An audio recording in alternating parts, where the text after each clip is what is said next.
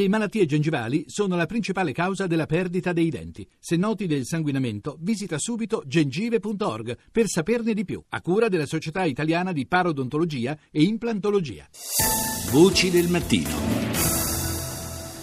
Torniamo a parlare oggi di TTIP, del trattato di libero scambio tra Unione Europea e Stati Uniti che si sta negoziando ormai da molti mesi. Eh, lo facciamo perché domani è una giornata di mobilitazione in Italia eh, organizzata dalla campagna Stop TTIP Italia. È con noi la coordinatrice di questa campagna, Elena Mazzoni. Buongiorno. Buongiorno. Dunque, dicevo, giornata domani di grande mobilitazione, una manifestazione che si terrà in particolare a Roma. Sì, domani ci sarà la prima manifestazione nazionale eh, che si terrà appunto a Roma. Mm, ci sarà un corteo che partirà da Piazza della Repubblica alle ore 15, quindi ci incontreremo in Piazza della Repubblica alle ore 14, 14.30 in corteo si arriverà fino a Piazza San Giovanni, dove già dalla mattina saranno presenti gli stand delle associazioni della campagna e dei produttori locali con i loro prodotti, perché comunque il trattato tocca molto il settore agroalimentare e quindi in questo modo con un mercato no TTIP abbiamo voluto un po'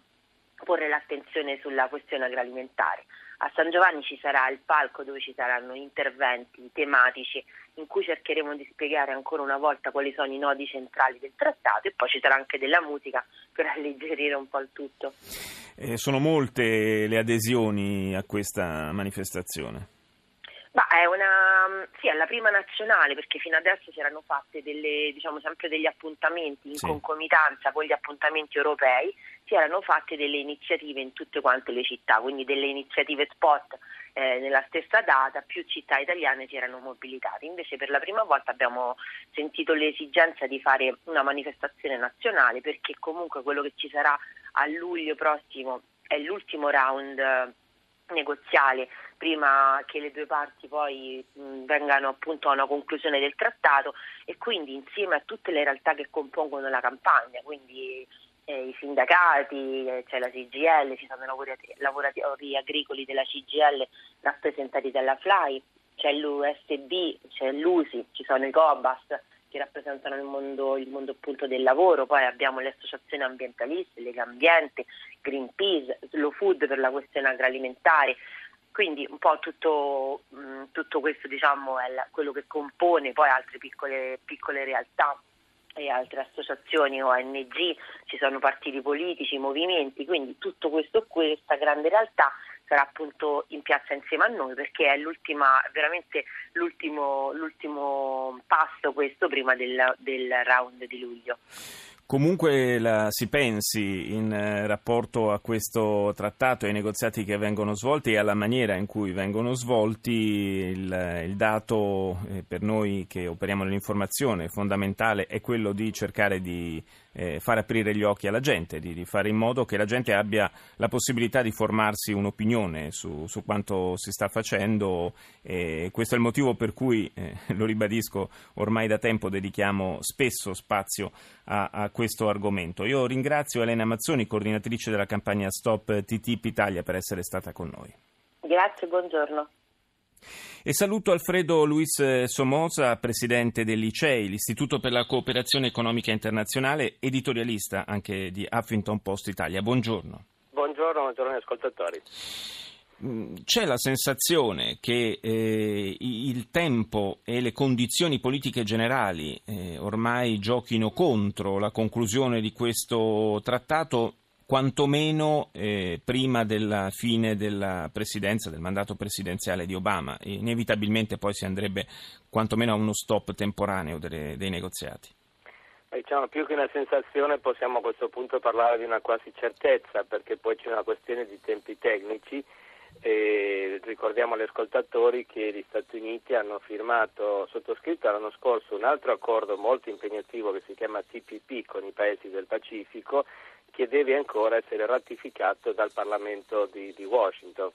Eh, tra l'altro con eh, l'incertezza sul fatto che effettivamente sia ratificato, che ricordiamo che Barack Obama non ha una maggioranza propria in Parlamento. Certo. Eh, quindi c'è una questione di tempistica rispetto ovviamente alla, priorità in questo momento, eh, eh, approvare il, il TPP eh, non ci sarebbero quasi tempi tecnici perché si possa arrivare a un accordo eh, complessivo. Infatti qualcuno parla di una, una, specie di accordo quadro che poi andrebbe perfezionato, ma a questo punto possiamo spostarci in Europa e dire che il clima politico su questo accordo è molto molto cambiato negli ultimi, proprio negli ultimi mesi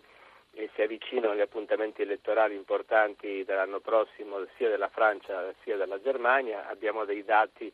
eh, di, de, della Fondazione Bestelman tedesca che è molto autorevole sulla popolarità del trattato tra i cittadini ed è praticamente tracollata, siamo sotto quasi il 20% di favorevoli in Europa quindi diciamo che ai, alla, alle problematiche dei tempi della fine mandato degli Stati Uniti si, sta, si stanno sommando sì. eh, i problemi legati a, a, una, a un trattato che per quanto se ne sia parlato poco da noi in Italia, nel nord Europa è stato oggetto di campagne che hanno hanno visto in piazza anche centinaia di milioni di persone. In particolare in Germania, come lei ricordava, eppure eh, anche ieri la cancelliera Merkel ha ribadito il proprio sostegno al negoziato sul TTIP.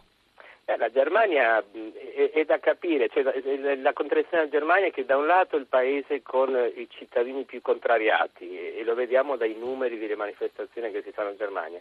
ma in, in, linea teorica un accordo di questo tipo sarebbe un accordo che potrebbe favorire la Germania,